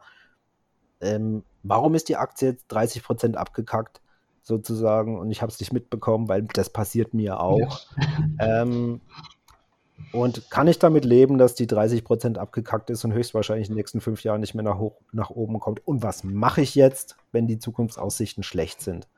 Mhm. Das ist nämlich dann auch so ein Punkt. Ähm, du, du hast dann Depotleichen, die halt irgendwo da bei sehr miesen äh, 60, minus 70 Prozent rumeiern. Hast du dann quasi die, bist du so kalt, um zu sagen, ich realisiere die Gewinne, ich schmeiß die raus, weil ich für die keine Zukunft mehr sehe? Oder denkst du, die haben vielleicht noch eine Zukunft? Oder denkst du, ja, ne, nee, mit minus 70 Prozent verkaufe ich die nicht. Und dann behältst du sie quasi einfach da drin liegen als mahnendes Beispiel. Also ist, du, musst, du brauchst auch einen Exit-Case, verstehst du? Wenn zum Beispiel mhm. dein, dein Investment-Case ist, die zahlen derzeit 3% Dividende und ich rechne damit, dass die Dividende pro Jahr 5% steigt. Ich glaube, dass das Unternehmen weiterhin gute Produkte macht und moderates Wachstum hinlegt. Das ist ein veritabler Investment Case. Ähm, der kann sich aber ändern und du musst dann sagen, wann ist mein Exit zum Beispiel. Ähm, wenn die Dividende streichen oder wenn, wenn die Produkte schlecht werden oder wenn die ihre, ihre Marktanteile sinken und so weiter. Sonst bleibt, mhm. sonst, sonst hast du so einen Blackberry-Effekt sozusagen. Äh, Blackberry, liebe Kinder, die, die haben mal die besten Smartphones der Welt hergestellt ähm, äh, und hatten mal, haben mal in einem Jahr, das war 2011, 20 Milliarden Umsatz gemacht und heute gibt es die quasi nicht mehr. Also die haben so eine richtige Welle hingelegt und mit der Einführung des iPhones und die Jahre danach sind die quasi wieder vom Markt verschwunden. Und wer mhm. nicht rechtzeitig raus ist bei so einem Technologiewert, hat halt heute kein Geld mehr und hat seine schönen Gewinne verpasst. Ja, so Investment Case, das muss ich auf jeden Fall noch besser machen und Exit-Strategie ist auch einer mit meiner Lessons learned. Also ich habe äh, letztes Jahr in Alibaba investiert mhm. und die sind mir gut gefallen. Und schon erstmal, wenn man in ausländische oder chinesische Unternehmen investiert, sollte man sich das auf jeden Fall nochmal genauer anschauen. Auch wie das Zusammenspiel mit der Regierung ist.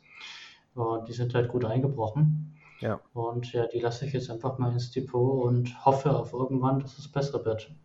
Und ist halt nochmal so. Das da, ist, wenn, wenn der psychologische Effekt halt da ist, okay, ich kann das einfach noch aussitzen ja. Und das tut mir jetzt nicht weh, weil das eigentlich alles nur mein Spaßgeld ist oder mein, mein, meine Sparquote. Gut, ich hätte es natürlich auch anders machen können, aber es ist ja auch einfach ein Lerneffekt. Also anders meine nee. ich mit, ich hätte es auch in ETF stecken können, aber man weiß ja nie. Ja, natürlich hättest du es in ETF stecken können, aber dein Interesse ist ja da für dieses Thema und dein, äh, dein Wille, das auszuprobieren und deine Neugier, das zu lernen und ähm, genau dann musst du Lehrgeld bezahlen. Jeder muss Lehrgeld bezahlen bei sowas. Ähm, wichtig ist einfach nur, dass du deine, deine solide Strategie, die du vielleicht für die Zukunft und fürs Alters brauchst, deine ETF-Strategie so lange beibehältst und so lange solide durchziehst, äh, wie du Newbie bist, sozusagen in dem neuen Thema und dieses ganze Thema erst lernen musst, sozusagen, und erst mhm. üben musst und ein Gefühl dafür zu bekommen, weil das, das, das kann dir kein Buch beibringen nachher. Es kann dir auch kein, kein, äh, es gibt ja immer diese Demo-Depots oder so, so Übungsdepots. Das funktioniert nicht. Also, weil du emotional ganz anders verhaftet bist, wenn du es mit deinem echten Geld machst. Ähm, Richtig, ja. Genau. Und dementsprechend machst du es eigentlich komplett richtig, indem du deine solide ETF-Strategie so lange weiterfährst, bis du entweder beschließt, ich habe jetzt hier neue Ideen oder ich habe hier genug geübt oder du merkst, mhm. meine ganzen Übungen waren eigentlich für die Cuts sozusagen und ich gehe wieder, weil dann ist nichts verloren, verstehst du? Da hast halt ein bisschen ja, Lehrgeld ja. bezahlt. Ist okay. Und ja, auf der anderen Seite habe ich auch schon Gewinne mitgenommen. Also genau. Tesla habe ich zum Beispiel immer wieder gekauft, wenn sie, das ja, klingt, jeder lacht mich aus, der erfahren mit Anlegen ist, aber wenn der Kurs relativ weit hochgekommen ist und man kann, guckt so dieses Day Trading oder Week Trading an und der Kurs ist gerade recht weit oben und man hat so seine 100 oder 200 Euro gemacht und habe ich immer schön brav verkauft und eine Woche später, wenn er richtig gefallen ist bei Amazon, da gibt es ja richtig krasse Schwankungen, habe ich halt dann gekauft. Das wenn, hat ja dann auch wieder Gewinne mitgenommen. Ne? Man darf ja nicht immer nur die negativen Sachen sehen. Nee, das, das ist vor allem, wenn du sowas das selbst erfahrene Trader können das oft nicht, was du gerade beschrieben hast. Ähm, ja, weil sie Emotionen dabei haben und die muss man dann abschalten und rational denken. Genau. Und wenn du das kannst, bist du eigentlich prädestiniert dafür, das zu tun, weil du hast halt gerade beschrieben, was, was da draußen passiert. Aktienkurse verlaufen oft in Wellen. Also die, es gibt mehr oder weniger ja so einen, so einen gleitenden Durchschnitt, den man durchlegen kann durch so einen Kurschart. Und mhm. Auf jede Übertreibung folgt dann auch eine Untertreibung und es kommt wieder zurück. Auf jede Untertreibung kommt wieder der Anstieg. Man weiß genau. natürlich, man kann das nicht timen, also nur sehr schwer oder man braucht sehr viel Glück dazu, aber meistens ist es halt so. Naja, man hat ja eigentlich eine 50% Chance. Also entweder geht es hoch oder runter. Streng genommen ist es ja eine 33-prozentige Chance, weil es gibt ja auch noch einen Senkrechtverlauf, aber eigentlich kann der Kurs ja nur nach oben oder unten. Richtig, genau. Und wenn das einem schon mal bewusst ist und der Kurs sich einfach nach unten bewegt, dann könnte man ja beim Daytraden sofort sagen, nee, Moment, das ist, das ist richtig, geht ja. nach unten, da gehe ich raus.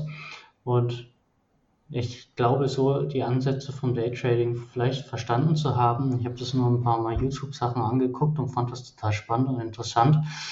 Aber da habe ich gleich gesagt, nee, also um die Kurse da die ganze Zeit zu verfolgen, da musste ja eigentlich hauptberuflich dabei sein, habe ich die Finger wieder davon gelassen. Aber so ein bisschen habe ich dann auch schon geguckt und bei so stark volatilen mhm.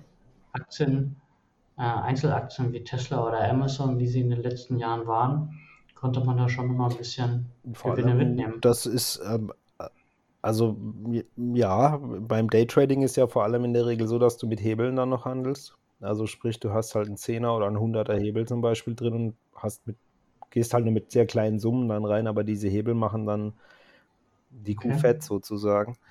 Ähm, aber du brauchst genau diese Emotionen, die du beschrieben hast. Und vor allem musst du, du brauchst halt einen Tradingplan sozusagen. Was passiert, wenn du drei aufeinanderfolgende schlechte Trades gemacht hast, sozusagen, oder dreimal mit Verlust rausgegangen bist? Wie sieht dein nächster Trade aus? Machst du den nächsten mhm. Trade jetzt nur, weil du die anderen drei retten möchtest? Also du musst, ja, du, das ist, ja, ist, so, ja. ist so. Du musst extrem kaltblütig davor gehen ähm, und musst deine Emotionen 100% im Griff haben dann kannst du, glaube ich, mit Daytraden üben oder mal anfangen. Aber selbst, ich habe das mal eine Weile ausprobiert, selbst mit einem ex extremen Tradingplan und einer versucht extremen Disziplin, mhm. die ich, wenn du, wenn du sie nicht zu 100% durchhaltst, machst du Verluste. Also selbst wenn du deine disziplinarischen Maßnahmen sozusagen nur zu 98, 97% durchhaltst, kriegst du auf die Fresse. Ja. Ähm, und, und das ist, aber ich glaube, und es ist hoch, hoch süchtig machend, also wie ein gutes Computerspiel, nur dass du den ganzen, die ganze Zeit auf zuckende Balken guckst. Mhm. Ähm, aber und halt eine Einstiegschance versuchst zu finden. Dann hast du drei grüne Balken, geht er jetzt nach unten, haben wir vier rote Balken, geht er wieder nach oben. So, genau dieses, dieses Ding läuft da ab. Und also es ging teilweise bei mir so, dass ich nicht, ich, ich konnte nicht pipi gehen, weil ich quasi den Chart im Auge behalten musste. nur, mal so als, nur mal so als Beispiel, aber das würde ich äh, für, ich würde erstmal bei Aktien bleiben, weil mit Daytrading, ähm, gerade wenn man mit Hebeln tradet, ähm, ist es ja, es ist ein Fulltime-Job. Und er ist, glaube ich, so anstrengend, wie wenn du semi-professionell oder professionell Computerspiele spielst, weil du bist danach auch psychisch und physisch erschöpft. Also wenn du das mal mehrere ja. Stunden gemacht hast. Auf jeden Fall. Und das ist auch meine Erkenntnis, die ich so gewonnen habe.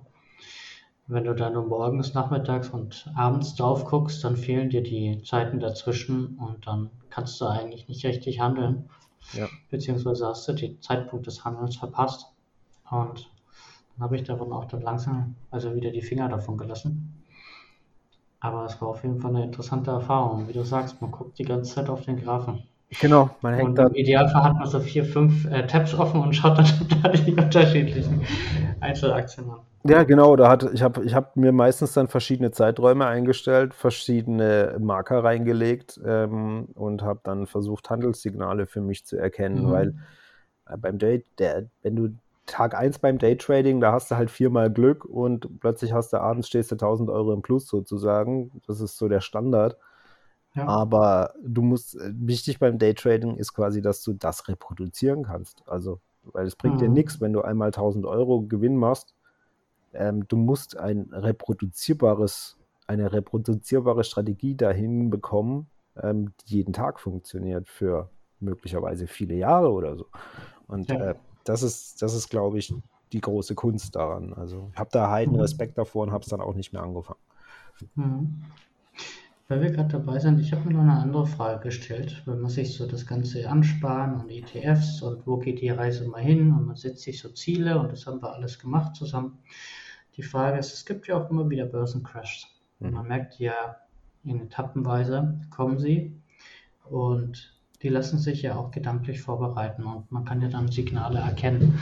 Die Frage ist, würdest du dann eigentlich bei solchen Situationen auch deinen ganzen ETF alles dann verkaufen, wenn, der, wenn die dann so krass fallen und dann, wie zum Beispiel Corona, sind mhm. ja auch richtig die Reichsten der Reichen noch reicher, reicher geworden und gewisse Leute haben ja, wenn man sich so Blogger anschaut, haben sie dann auch die Zeichen erkannt, wahrscheinlich nur ein paar Prozent davon, haben dann verkauft und haben dann zum günstigen Zeitpunkt wieder eingekauft.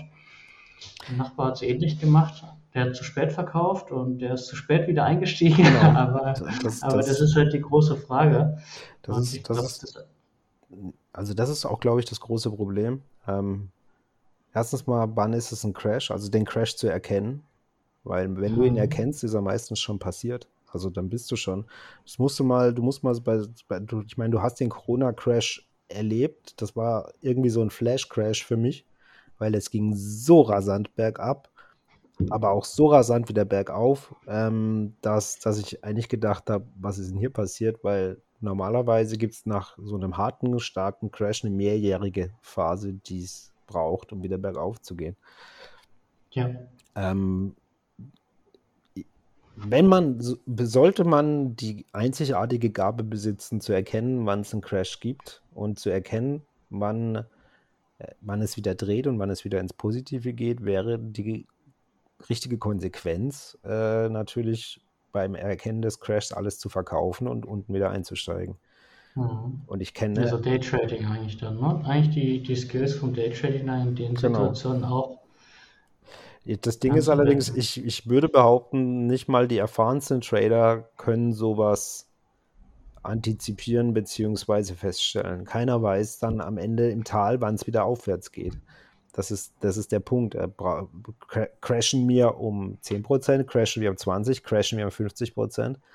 Who knows? Wer weiß, wie weit es runtergeht. Wenn du das erfahren kannst oder wissen kannst, dann bist du wahrscheinlich eh eine andere Liga. Aber ähm, ich würde mir das nicht zutrauen und selbst die bekanntesten Trader da draußen, also du kannst dir mal The Big Short angucken, den Film. Mhm. Ähm, da geht es um den Finanzcrash 2008, wie ein bekannter, mittlerweile bekannter Hedgefondsmanager ähm, das durch Recherchen und so weiter vorausgesehen hat, dass da eine riesige Bubble platzen muss und dass quasi hier Mil Abermilliarden von faulen Krediten äh, nicht bedient werden können. Ähm, aber wenn du dir den Film anguckst und wenn da nur 50 Prozent von dem stimmt, was da, was da dargestellt wird, der ist gegen so einen Gegenwind gelaufen, dass er an sich angefangen hat, an sich selbst zu zweifeln. ähm, und ob er die richtige Strategie fährt und ob das alles stimmt. Und nachher hat er recht gehabt, aber er, er war davon überzeugt. Ähm, mhm. Aber ich glaube, psychisch ist das überhaupt nicht einfach. Dementsprechend mhm. ist meine Strategie eher äh, aussitzen. aussitzen und erahne ich einen Crash oder gehe ich davon aus, dass es einen Crash gibt, was ich bei Corona auch nicht getan habe. Ähm, ich habe es auch erst, ich habe auch erst eine Weile gewartet, wobei man hat schon davon ausgehen können, dass das ein, dazu führt. Dann fahre ich meine Investitionen erstmal zurück und baue Cash auf oder habe vielleicht schon vorher ein bisschen mehr Cash aufgebaut und versuche dann zu günstigen Kursen zu kaufen. Also ich, da ich auch den tiefsten Punkt mit meinen Skills nicht erwischen werde, ähm, verkaufe ich dann halt so im Wochen- oder im Monatrhythmus irgendwie nach. Es kann dann auch tiefer runtergehen, aber auch jeder Crash kommt wieder zurück. Das mhm. ist genau. Und das ist dann sozusagen meine, meine, meine, meine Strategie, äh, um ähm, vielleicht davon ein bisschen zu profitieren. Ähm, genau. Und der zweite Punkt ist, der mich halt beim Crash, jetzt kommen wir wieder zu den Dividenden, der mich bei einem Crash halt jetzt beruhigt hat oder bei diesem Corona-Crash sehr beruhigt hat, war, dass die meisten meiner Aktien die Dividenden gehalten haben, beziehungsweise ein Großteil sie sogar gesteigert hat und nur ein sehr geringer Teil die Dividenden gekürzt oder ausgesetzt hat. Also ich hatte mhm immer Cashflow. Ich war nicht, ich war nicht in der Gefahr, irgendwas verkaufen zu müssen, ähm, weil es der, der monatliche Cashflow immer noch da war. Ähm, und das war natürlich, das lässt sich so ein Crash einfacher aushalten. Ja, so ein psychologischer Effekt. Genau, ja.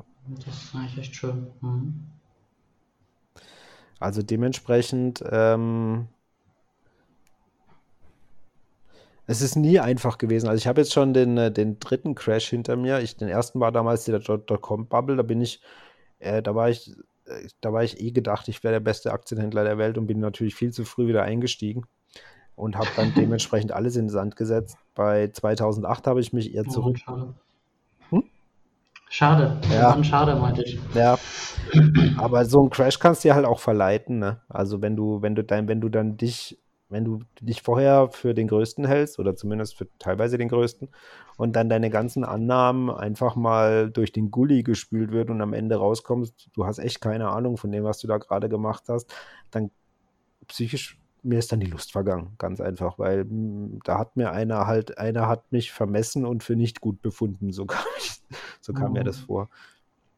Ähm, aber du wirst dann mit jedem Jahr schlauer und mit jedem Jahr gerissener und 2008, ähm, wo dann der, der Finanz, die Finanzkrise war, ähm, dann habe ich auch die Finanzkrise, da habe ich nicht direkt gehandelt, aber 2009, 2010 habe ich dann angefangen, Aktien zu kaufen. Und die Erholphase war ja viel, viel langsamer als jetzt bei Corona. Und da bin ich mit, ich habe vorsichtig DAX-Werte gekauft damals. Ich habe einfach mal den halben DAX eingesammelt. Ähm, und habe damit 40, 50.000 Euro DAX-Werte gekauft. Und die haben natürlich dann in den folgenden Jahren ähm, alle massiv wieder zugelegt, ganz solide abgeschnitten. Irgendwann habe ich die dann auch verkauft, aber ich habe halt dann irgendwann gedacht, jetzt ist das Schlimmste ausgestanden. Jetzt werden keine Leute mehr entlassen, so ungefähr, oder niemand stürzt sich mehr vom Haus, weil, weil Geld weg ist. Ähm, jetzt fange ich jetzt an einzusammeln und jetzt fange ich an zu kaufen. Und das war mhm aber es war für mich trotzdem eine große Überwindung. Also ich, da ich mir wieder nicht sicher war, ob die Strategie jetzt gut ist oder schlecht ist, aber irgendwann habe ich mich dazu durchgerungen, ja. Okay. Ja, hört sich gut an. Ja, also dementsprechend äh, einfach mal üben, mhm. weil der nächste Crash kommt äh, bestimmt äh, irgendwann, aber das ist halt das rausfinden, wann er kommt, ist halt und also ich habe halt Leute in meiner Filterblase gehabt, die haben schon 2000, seit 2010 reden, die schon vom nächsten Crash. Also die haben elf Jahre lang auf den Crash oder zehn Jahre auf den Crash gewartet, weil das Finanzsystem kaputt wäre und alles nicht funktionieren würde und alles irgendwie. Und dann wurde der mhm. Crash aber durch ein Virus ausgelöst und damit haben sie halt auch nicht gerechnet. Ne? Ähm, ja. Dementsprechend, ja, ist da ein Learning zu, zu vollführen, sozusagen, oder ja, abzuleisten, glaube ich. Du bist jetzt gut 20 Jahre beim, beim Anlegen und auch am Aktienmarkt aktiv. Was sind mhm. denn deine Lessons Learned Effekte? Kannst du dir oder was, was würdest du anders machen als wir am Anfang? Ich würde von an, also ich, ich, was ich sehr dankbar bin, ist, äh, naja, mh, hm, die Ressourcen, auf die du heute zugreifen kannst, von Leuten, die, die, den Weg hinter sich haben oder schon teilweise hinter sich haben, den du gehen möchtest oder wo du dir Inspiration hin.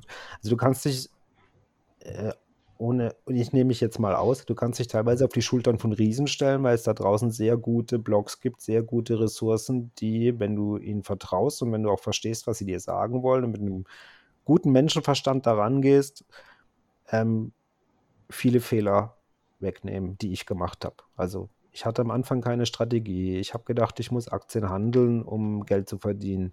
Ich habe nicht verstanden, ähm, ja, was es bedeutet, auch eine Aktie zu besitzen und warum ich die kaufen möchte. Ich hatte kein Exit-Szenario. Ich hatte meistens nicht mal ein Einstiegsszenario. Ich habe einfach manchmal gekauft, weil der Kurs niedrig war. Ich habe gedacht, niedriger kann er nicht gehen. Ja, klar, er kann immer auf Null gehen.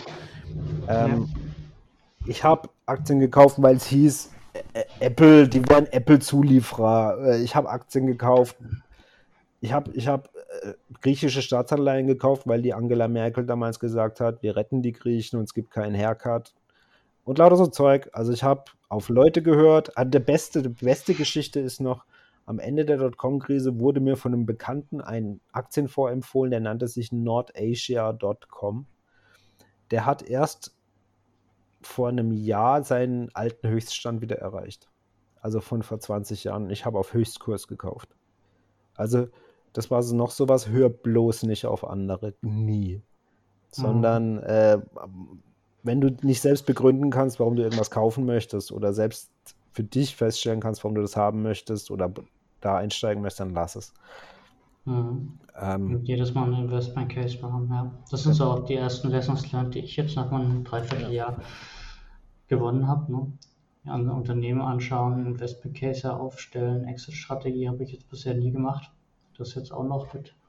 Also nur als, genau, nur als Beispiel, da gibt es halt diverse Ansätze. Ich hatte, ich glaube, da, der Daniel war das, der hat auch äh, beschrieben, seine Strategie ist, ähm, wenn er angelegt hat, also der war jetzt weniger auf Dividendenstrategie, sondern eher auf Kurswachstum und Kursgewinnstrategie und auch bei Krypto und so weiter. Mhm. Wenn er mit 1000 Euro in was reingegangen ist und das Teil hat sich verdoppelt, hat er seinen Einsatz rausgezogen und hat es laufen lassen. Also sprich, ähm, dann hat er Stimmt, quasi, ja. genau, dann hat er seine, dann war es erstmal ein Nullsummenspiel und alles, was danach kommt, war Spaß. Weil es kann ja noch steigen und selbst wenn es auf Null wieder fällt, hast du keine ja, ja. Keine, keine Verluste gemacht. So gibt es halt die, diverse Dinge, die, die du da machen kannst und an die du da rangehen kannst. Ähm, und was ich auch noch empfehlen kann, ich hatte auch früher wirklich niemanden, den ich fragen konnte, weil im Internet, das war damals noch nicht so und äh, da haben manche eher spooky geantwortet. Aber wenn du was nicht verstehst oder was nicht kapierst oder wenn du denkst, du hast was gefunden, das noch keiner gefunden hat, dann frag Leute frag Leute, ob du was übersiehst. Hol dir eine zweite oder eine dritte Meinung ein ähm, von Leuten, denen du vertraust oder auch Leute, wo du denkst, die haben da mehr Ahnung. Deine Frau ist Juristin, da hast du ja schon mal gerade was, was Gesetze und so weiter angeht, ähm, die kann dir genau, wahrscheinlich genau. viel besser erklären, wie das mit, mit Wirecard äh, rechtlich da alles lief und warum als jeder andere. Also genau, du hast einen Know-how-Träger um dich rum, vielleicht auch Leute, die in gewissen Branchen arbeiten, wenn du denkst, äh, warum ist der Ölpreis jetzt so und so? Ähm, vielleicht kennst du wen, der in der Ölindustrie arbeitet oder sonst irgendwas, dann frag die mal. Das ist mir mal passiert, da war ich auf Sri Lanka. Da war, hat der Ölpreis gerade das erste Mal gedippt und gedroppt und da hat, äh, war, hat ein Australier Urlaub gemacht, der im Persischen Golf für die Ölindustrie gearbeitet hat. Und er hat mir gesagt, ja, der wird noch viel schlimmer fallen, der Ölpreis. Überkapazitäten wie verrückt. Ähm, die Amis haben angefangen zu fracken und torpedieren den Preis und lauter so Zeug. Ähm, da können wir uns jahrelang auf Downturns einstellen. Und der Ölpreis ist ja jahrelang stagniert und gefallen. Ich, ich habe ja. dem jetzt auch nicht 100% geglaubt, aber es wäre zumindest ein interessanter Ansatzpunkt gewesen, das mal nachzuprüfen. Und äh, vielleicht hätte sich daraus eine Chance ergeben. So Sachen. Mhm. Genau, also du hast quasi die ganzen Ressourcen, die du brauchst. Die ganzen Leute haben es schon mal gemacht. die ganzen Fehler wurden schon mal gemacht und viele dokumentieren sie glücklicherweise auch. Ähm, ja, das ist. Und Fire bietet mir die Möglichkeit, das zu tun. ja, das.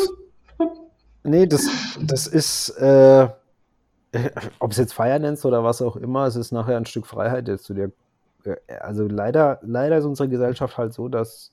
Also wir leben halt nicht in Star Trek, wo es äh, äh, Transporter gibt und wo es Replikatoren gibt, die uns unser Essen rauslassen und alles, weil wäre die bessere Welt vielleicht sondern unser System ist halt mit Geld aufgebaut und Kapitalismus. Und ob ich, ob ich das jetzt gut finde oder nicht, ich, ich ändere es jetzt nicht, aber ich kann versuchen, mich zu arrangieren und versuchen, das Beste daraus zu ziehen.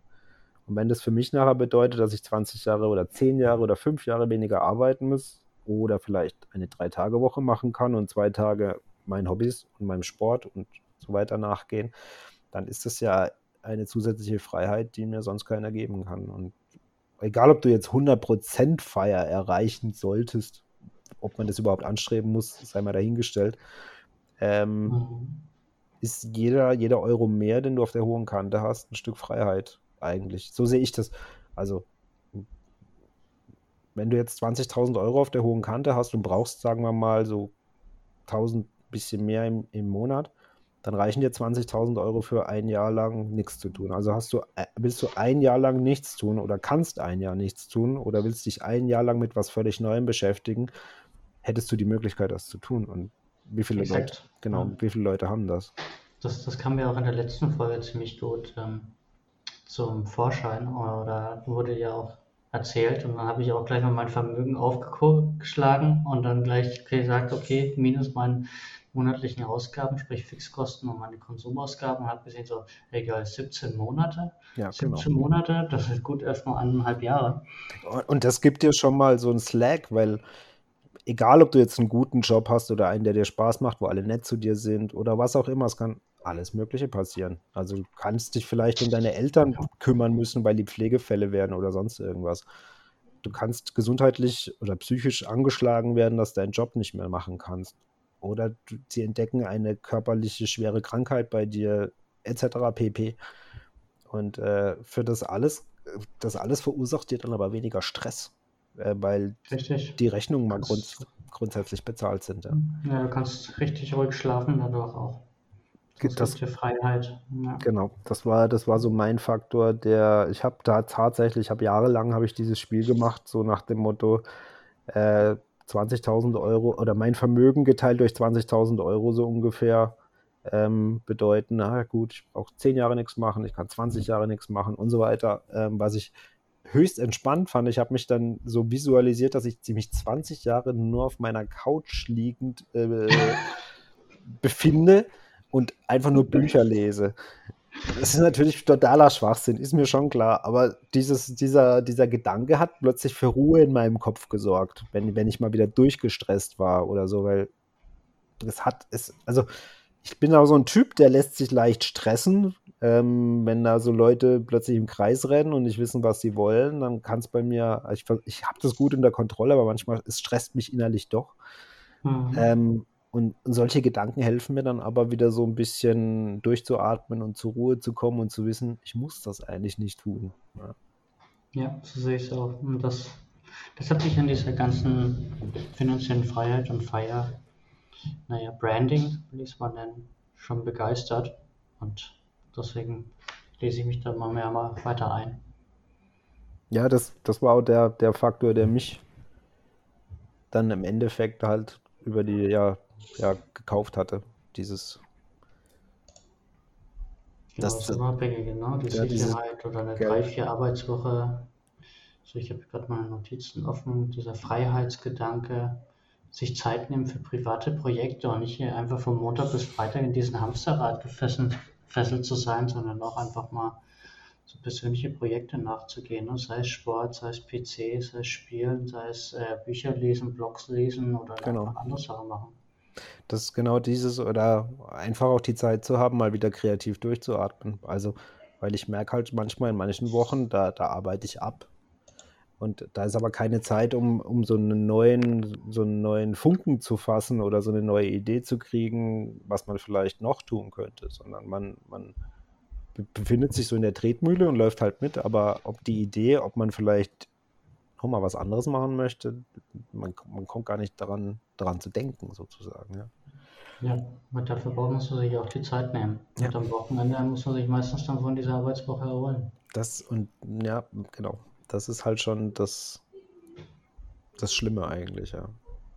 Genau, deswegen habe ich mich sehr mit diesem Gedanken angefreundet, um eine drei Tage Arbeitswoche oder eine vier Tage Arbeitswoche zu haben. Oder halt einfach Stunden zu reduzieren oder ähnliches. Genau. Also das, das, das war mein, das habe ich jetzt Anfang, seit Anfang des Jahres arbeite ich vier Tage Woche und eigentlich ist es so das Beste, also wahrscheinlich sind drei Tage Woche noch besser, aber ähm, äh, die, die vier Tage Woche ist schon mal extrem super, weil du halt, also es hört sich blöd an, aber es fühlt sich manchmal echt so an wie ein kleiner Urlaub, diese drei Tage, weil ich komme da mehr runter, als wenn ich nur zwei Pausetage sozusagen habe, sondern es ist schon donnerstags abends ist schon prima, weil hm, mache ich mal was Leckeres zu essen, mach hier noch irgendwas, äh, bleib vielleicht ein bisschen länger wach, weil ich muss ja morgen nicht raus. Und dementsprechend, ja. ja. Dann hast du den Freitag aufgenommen, ja. Genau, ja. Viele Freunde von mir haben dann den Montag, Dienstag noch genommen und Freitag leben sie dann das lange Wochenende. Also das. Okay. An den Gedanken kann ich mich immer mehr anfreunden. Ja, am besten mal ausprobieren Aber, dann, ne? Bin ich noch ein bisschen weit entfernt davon. Wie du sagst, naja, Überstunden halt einfach am Montag nehmen oder halt einfach einen Urlaubstag reinnehmen. Ja. Würde ja auch funktionieren. Würde auch funktionieren, aber du musst halt auch die Stunden dann bringen. Ne? Und gut, wenn du sie eh bringst und dein Überstundenkonto wächst, dann solltest du auch mal abbauen. Also ja. ich halte eh nicht so viel von wirklich dauerhaft Überstunden. Ist ein anderes Thema, aber ich glaube, jeder mhm. Mensch braucht so eine Regenerationszeit, gerade wenn man dann über 30 ist oder schon auf die 40 zugeht, merkst du einfach, dass du nicht mehr so leistungsfähig bist, wie du zwischen 20 und 30 warst. Du brauchst ein bisschen mehr Schlaf. Ähm, ein durchgezechtes Wochenende fordert seinen Tribut ähm, und so weiter.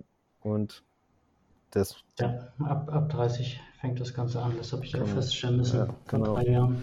Dann musst du deinem Körper und dir ein bisschen mehr Zeitraum, Zeit und mehr Regenerationsphase einräumen. Ja, ja das ist ja okay.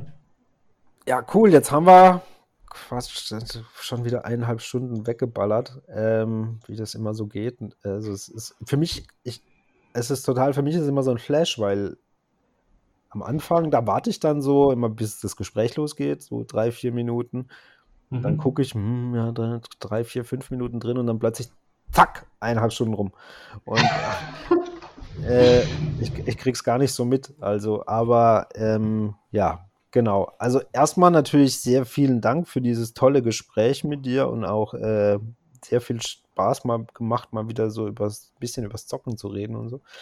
Ähm, mhm. Wenn du natürlich noch Fragen hast, äh, die wir jetzt vielleicht im Zuge des Gesprächs nicht beantwortet haben, darfst du die noch natürlich noch gerne stellen. Ähm, es bietet sich auch immer an, dass wir vielleicht in einem Jahr oder so nochmal quatschen ähm, und dann erzählst du mal, was vielleicht in dem Jahr passiert ist oder so.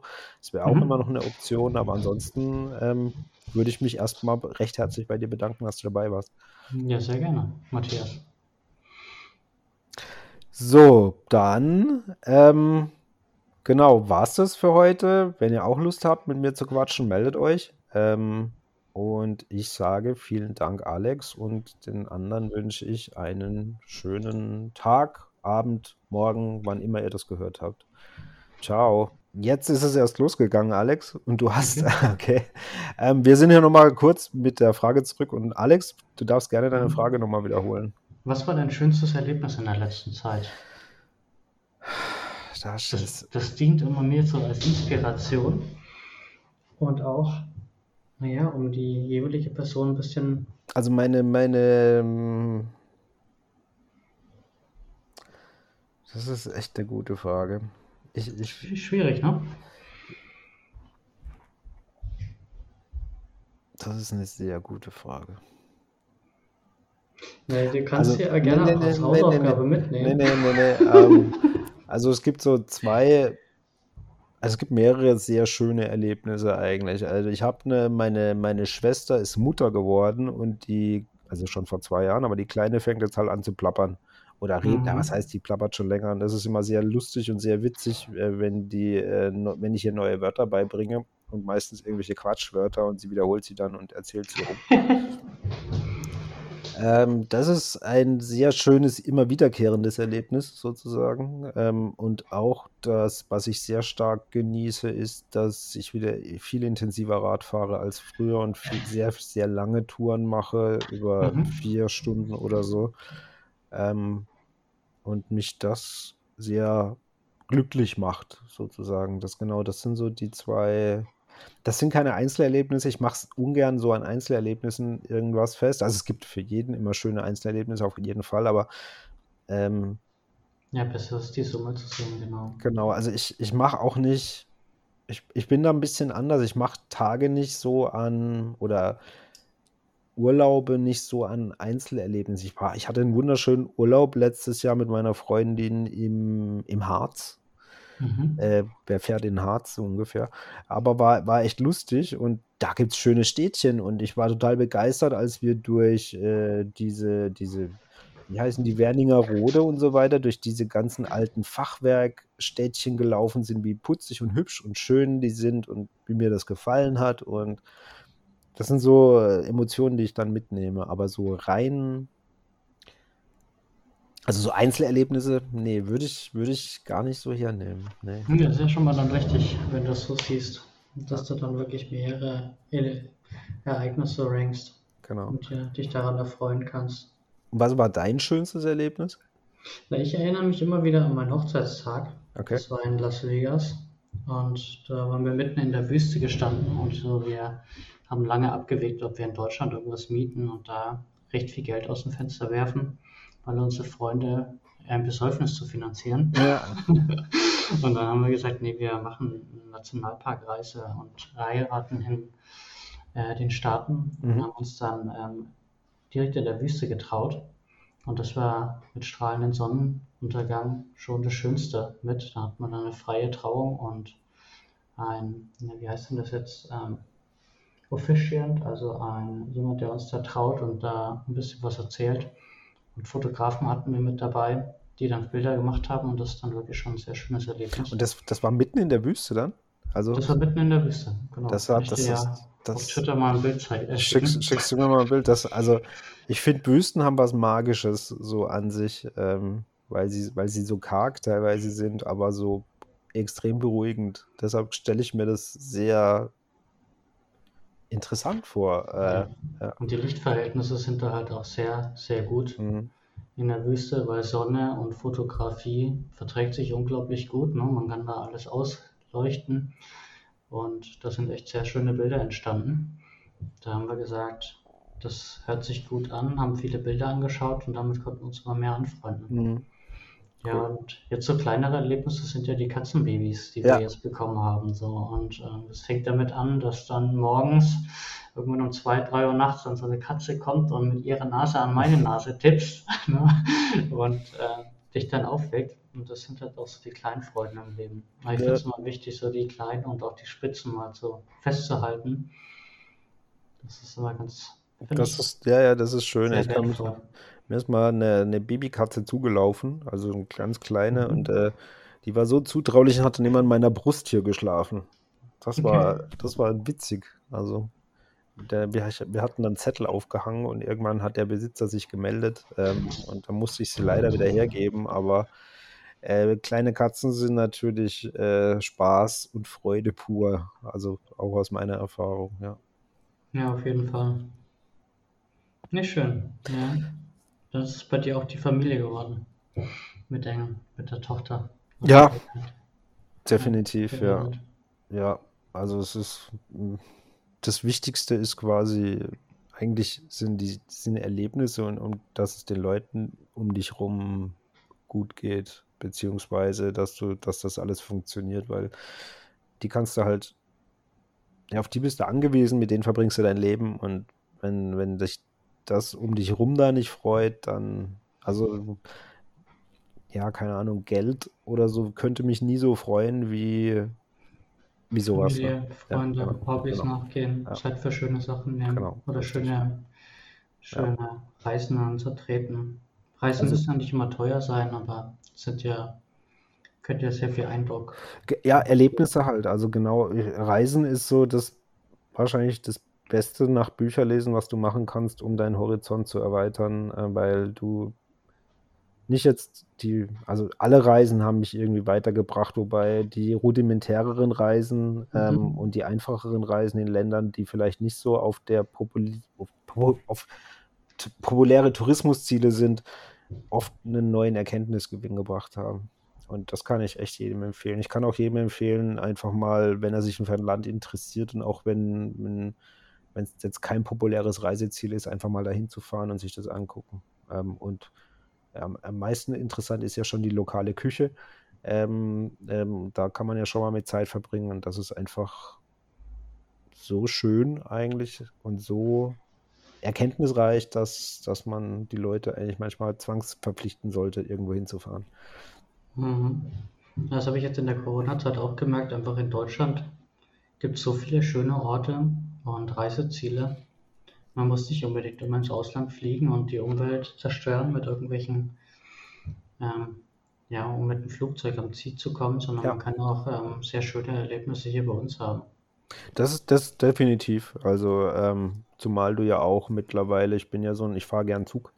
Ähm, da kommst du ja auch schon sehr weit hin und wenn du auch dann mal bereit bist, zwei oder drei Tage Zug zu fahren oder halt mit Unterbrechung machst, mal da einen Hotelstopp oder so da irgendwo hinzufahren, mhm. dann äh, brauchst du in Europa also ich bin, äh, das war mal, ich bin mit dem Zug nach London gefahren. Ähm, das war so eine längere Reise über Brüssel. War aber super. Also ich bin dann zwar zurückgeflogen, natürlich, weil es nur eineinhalb Stunden ging, der Rückflug, aber ich fand es super, mit dem Zug durch den mhm. Kanaltunnel mhm. da zu fahren. Brüssel war eh spitze und dann mal mitten in der Stadt in London anzukommen, ähm, hat was. Das ist cool, ne? Ja, hat was. Mhm. Schön. Alright, dann äh, war es das jetzt quasi mit der, mit der Aftershow Die ist nur für zahlende, äh, zahlende Hörer. Nein, war ein Witz.